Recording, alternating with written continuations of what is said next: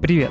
Это Вова Workshop, подкаст форума продвижения креативных проектов. Меня зовут Игорь Мостовщиков, и здесь я общаюсь с крутыми представителями креативных индустрий, а по совместительству спикерами форума Wow Workshop, который прошел в Екатеринбурге в ноябре 2022 года. Проект реализуется агентством «Неон» при поддержке президентского фонда культурных инициатив, а подкаст записан и создан совместно со студией подкастов «Послушайте». Меня зовут Владислав Деревянных, я бренд-дизайн-директор агентства «Восход for Peace». Возглавляю департамент брендинга, занимаюсь дизайном, рекламой и, и много чем еще после работы. Например? Ну, например, делаю какие-то инициативные проекты, связанные с нашим городом, с Уралом и так далее. Для тех, кто не знает, э, Влад — автор, э, во-первых, Identity Made in Ural, логотипа Екатеринбурга, и там в одном из последних интервью ты говорил, что очень мало в первоисточниках можно вообще найти, кто разработал тот самый логотип из трех строк, который по факту сейчас да. просто везде. Ты не жалеешь о том, что ты в свое время сделал свободную лицензию на этот логотип? Я считаю, что это было лучшее, что я сделал вообще в дизайне. ну, я не имею в виду сам логотип, а именно то, что эта идентика была с открытой лицензией.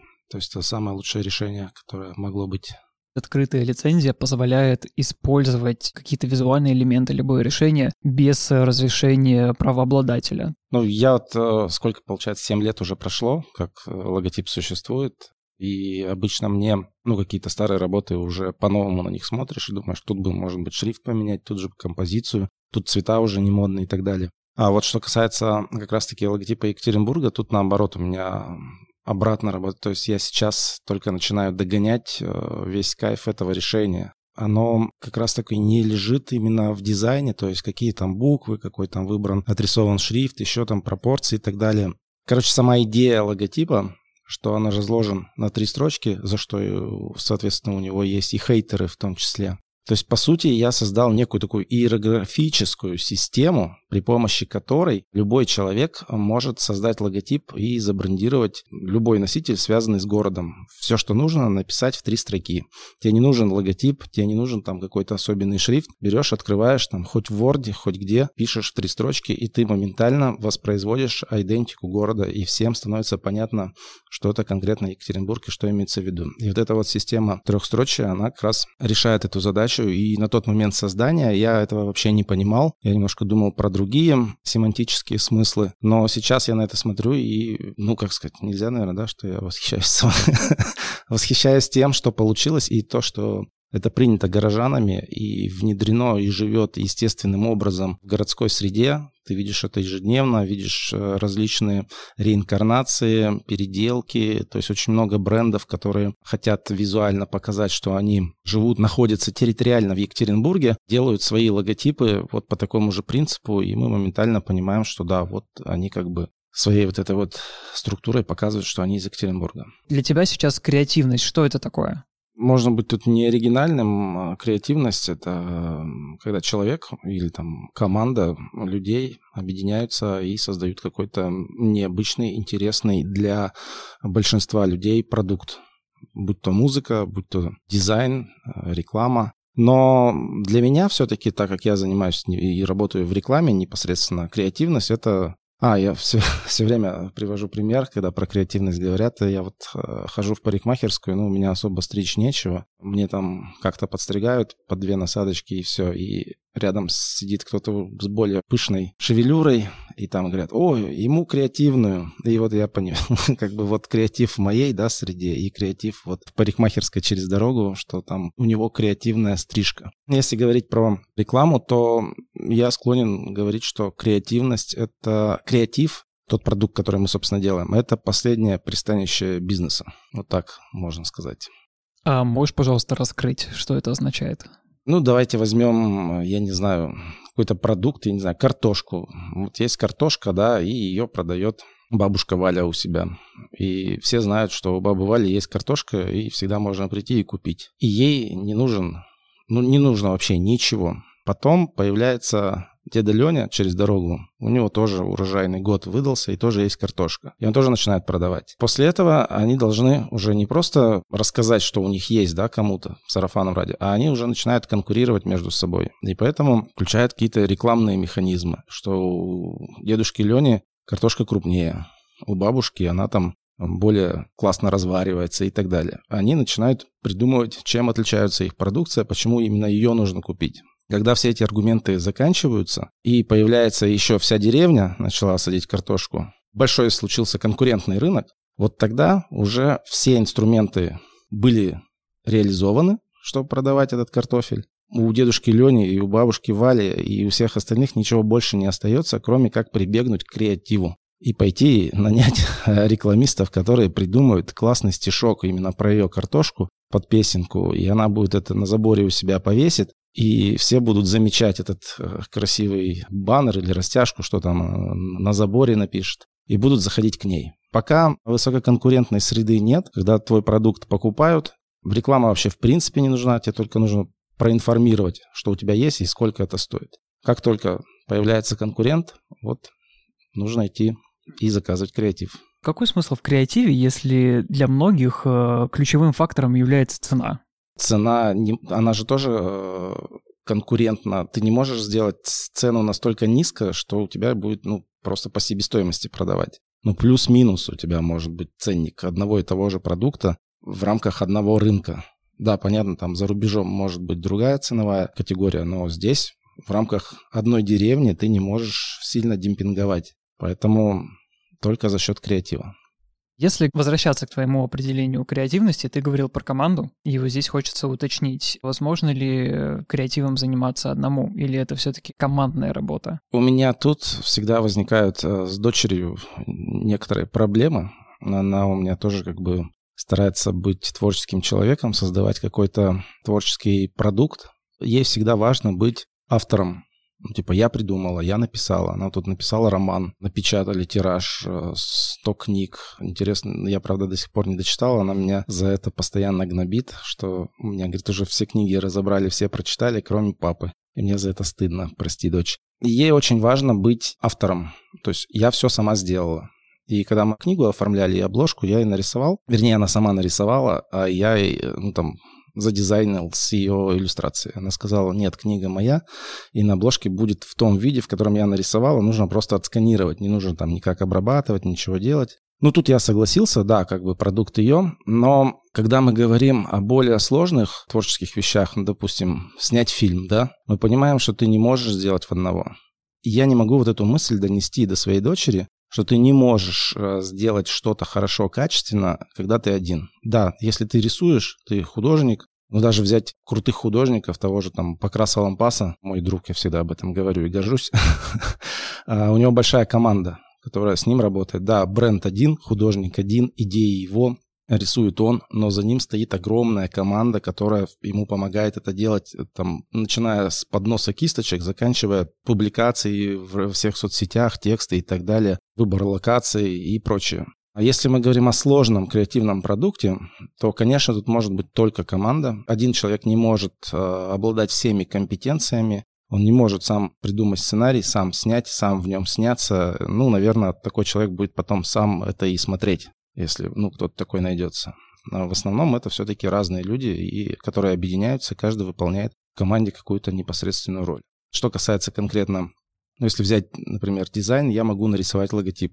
Сесть один, нарисовал, отдал, клиенту понравилось. Но если мы говорим более широкой коммуникации, то, конечно, тут нужна команда и разные компетенции. Как, например, дизайн-код Екатеринбурга. Да. Расскажи, пожалуйста, чуть подробнее, как вы распределяете обязанности в команде? Как вы работаете с креативом?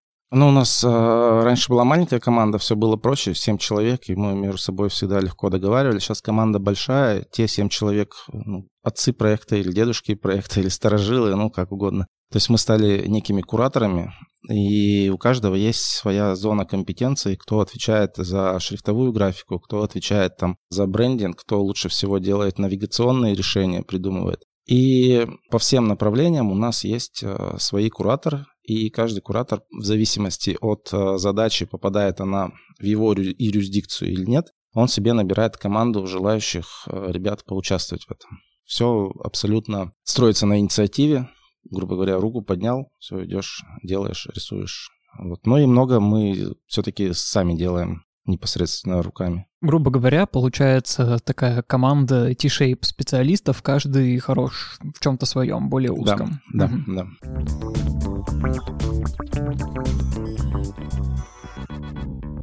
Поделись кейсом, который тебя за последнее время вдохновил. Ну, я как э, зазнавшийся и эгоцентричный человек, конечно же, буду говорить про наши работы. Так тоже можно.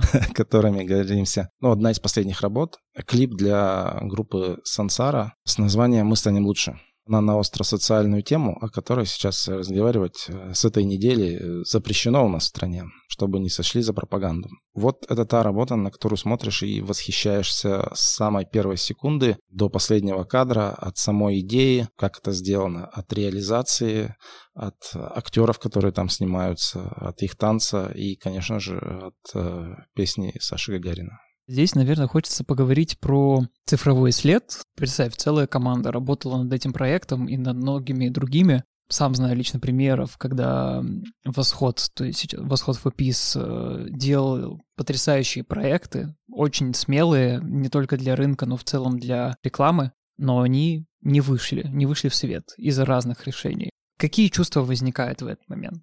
Всегда досадно, когда хорошие идеи не воплощаются по тем или иным независящим от тебя причинам, но это в очередной раз стимул, чтобы что-то передумать, э, найти какое-то другое решение. Оно будет гораздо креативнее, потому что ты перейдешь этот барьер, а его перейти можно только создав нечто еще более креативное.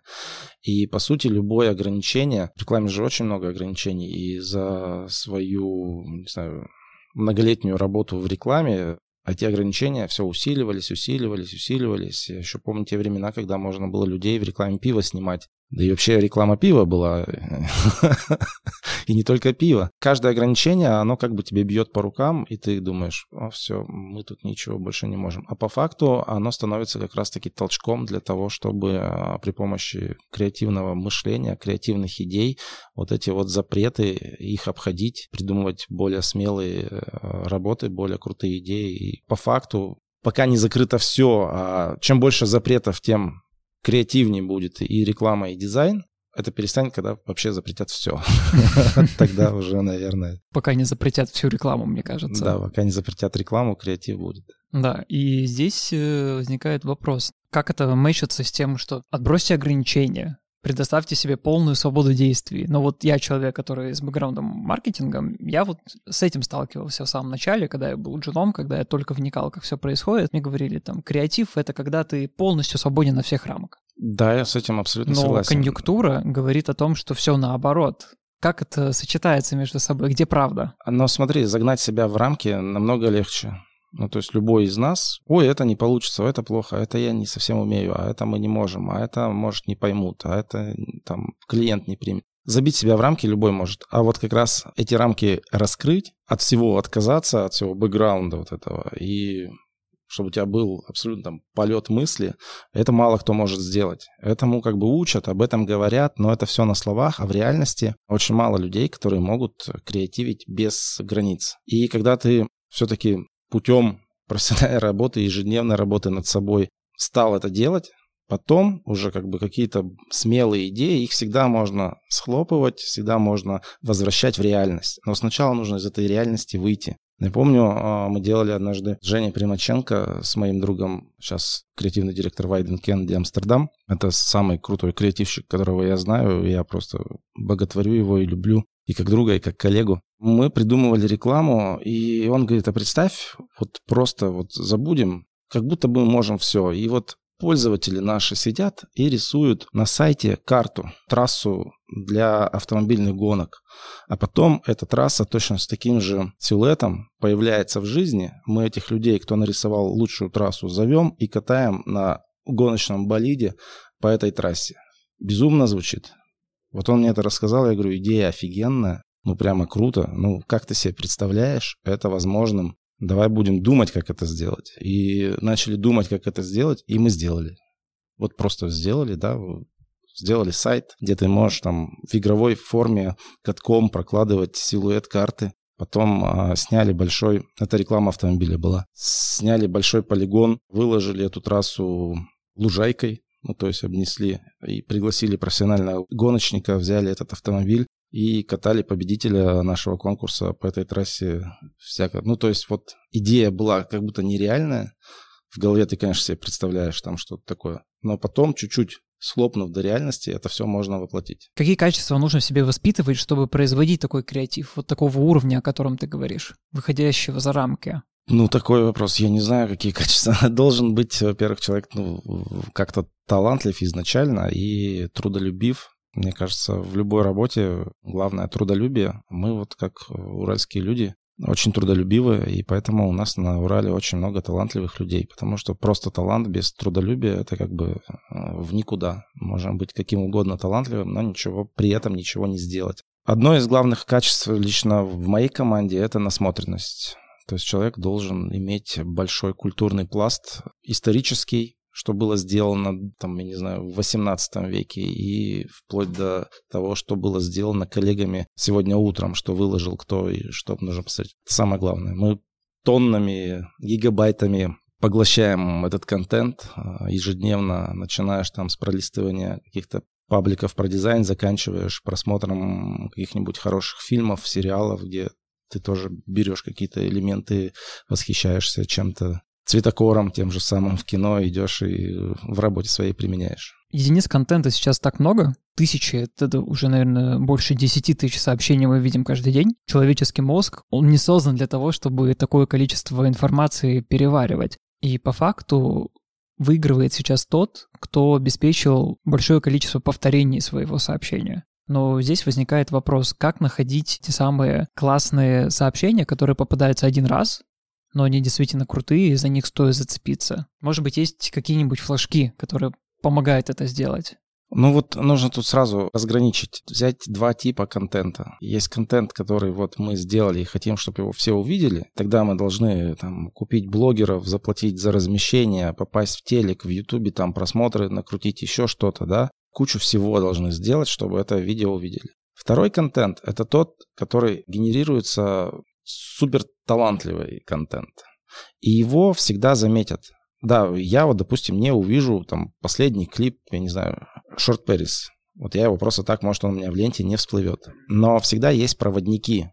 Есть люди, которые а, в какой-то там узкой, грубо говоря, среде находят это все и проводят и попадает эта информация тебе в паблик, допустим, или там, я не знаю, в чатик, когда ты сидишь, и какой-то дизайнер, который заследит там за одним художником, и он что-то там выпустил, этот художник, и дизайнер кидает в наш чатик, и он, являясь проводником, кидает, и вся наша команда это видит. А дальше мы становимся проводниками и, соответственно, передаем эту информацию. Поэтому классный, крутой контент сам по себе сделанный, он всегда дойдет до человека естественным путем. А контент, который никому не нужен, да, мы будем при помощи наших всех механизмов и денег поднимать, и это тоже дойдет. Вопрос уже не про потребление и поиск контента, скорее про его производство. Для этого требуется определенный интеллектуальный ресурс, который не бесконечен. Ну, то есть, как у любой мышцы, наступает вот этот порог усталости и истощения. Ты лично как его восстанавливаешь? Ну, сейчас э, в свете последних событий э, ты скорее не из... выгораешь не из-за того, что что-то придумываешь много, а из самого контекста, из тех событий, что окружают тебя, это прямо очень сильно выбивает и вышатывает. У меня есть классное местечко на реке Чусовая в Пермском крае, дом на горе маленький деревенский настоящий. Я туда уезжаю с семьей, там нет ни связи, ни людей, никого нет, тишина. Просто ты забываешь, что этот мир существует, э, что вообще за линией леса что-то еще существует и что-то происходит. Но, к сожалению, в этом году от мыслей отключиться даже там очень сложно. Потому что сидишь и думаешь, а вдруг вот сейчас связи нет, а вдруг там уже все. Ядерная зима сейчас начнется. Вот, поэтому, ну, все по-разному. Вообще, просто обычный нормальный э, физический отдых спасает. Тут особого какого-то лекарства, как совета, ну, нет.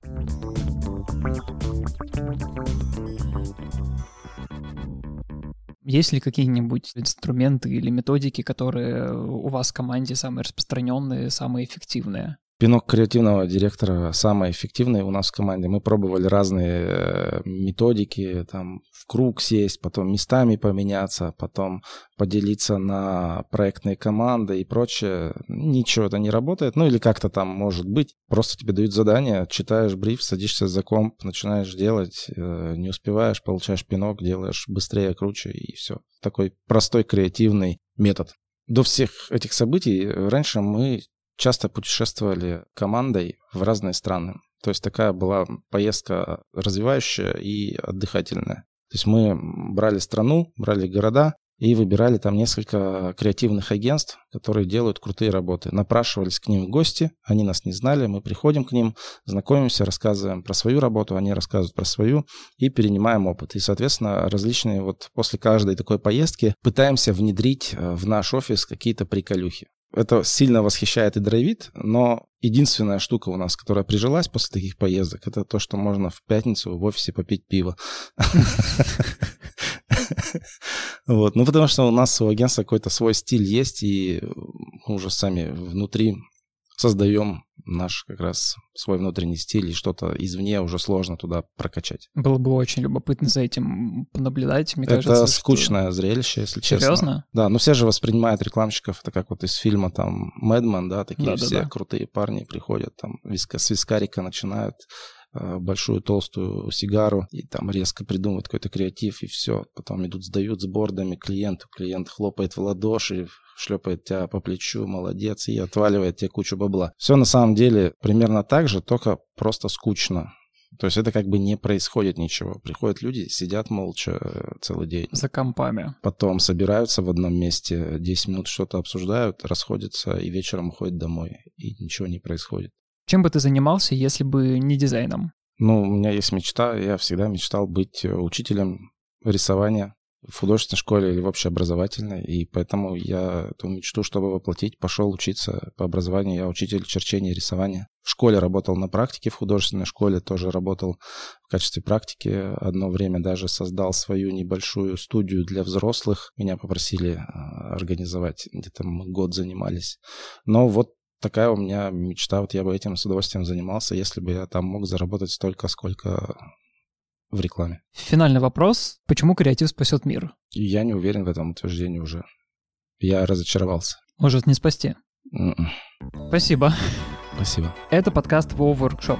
Слушай другие выпуски на удобной платформе. Если ты в Apple подкастах, оставь оценку и отзыв. А если Яндекс Музыки, ставь лайк. Подписывайся на WoW Workshop во всех соцсетях. Ссылки в описании.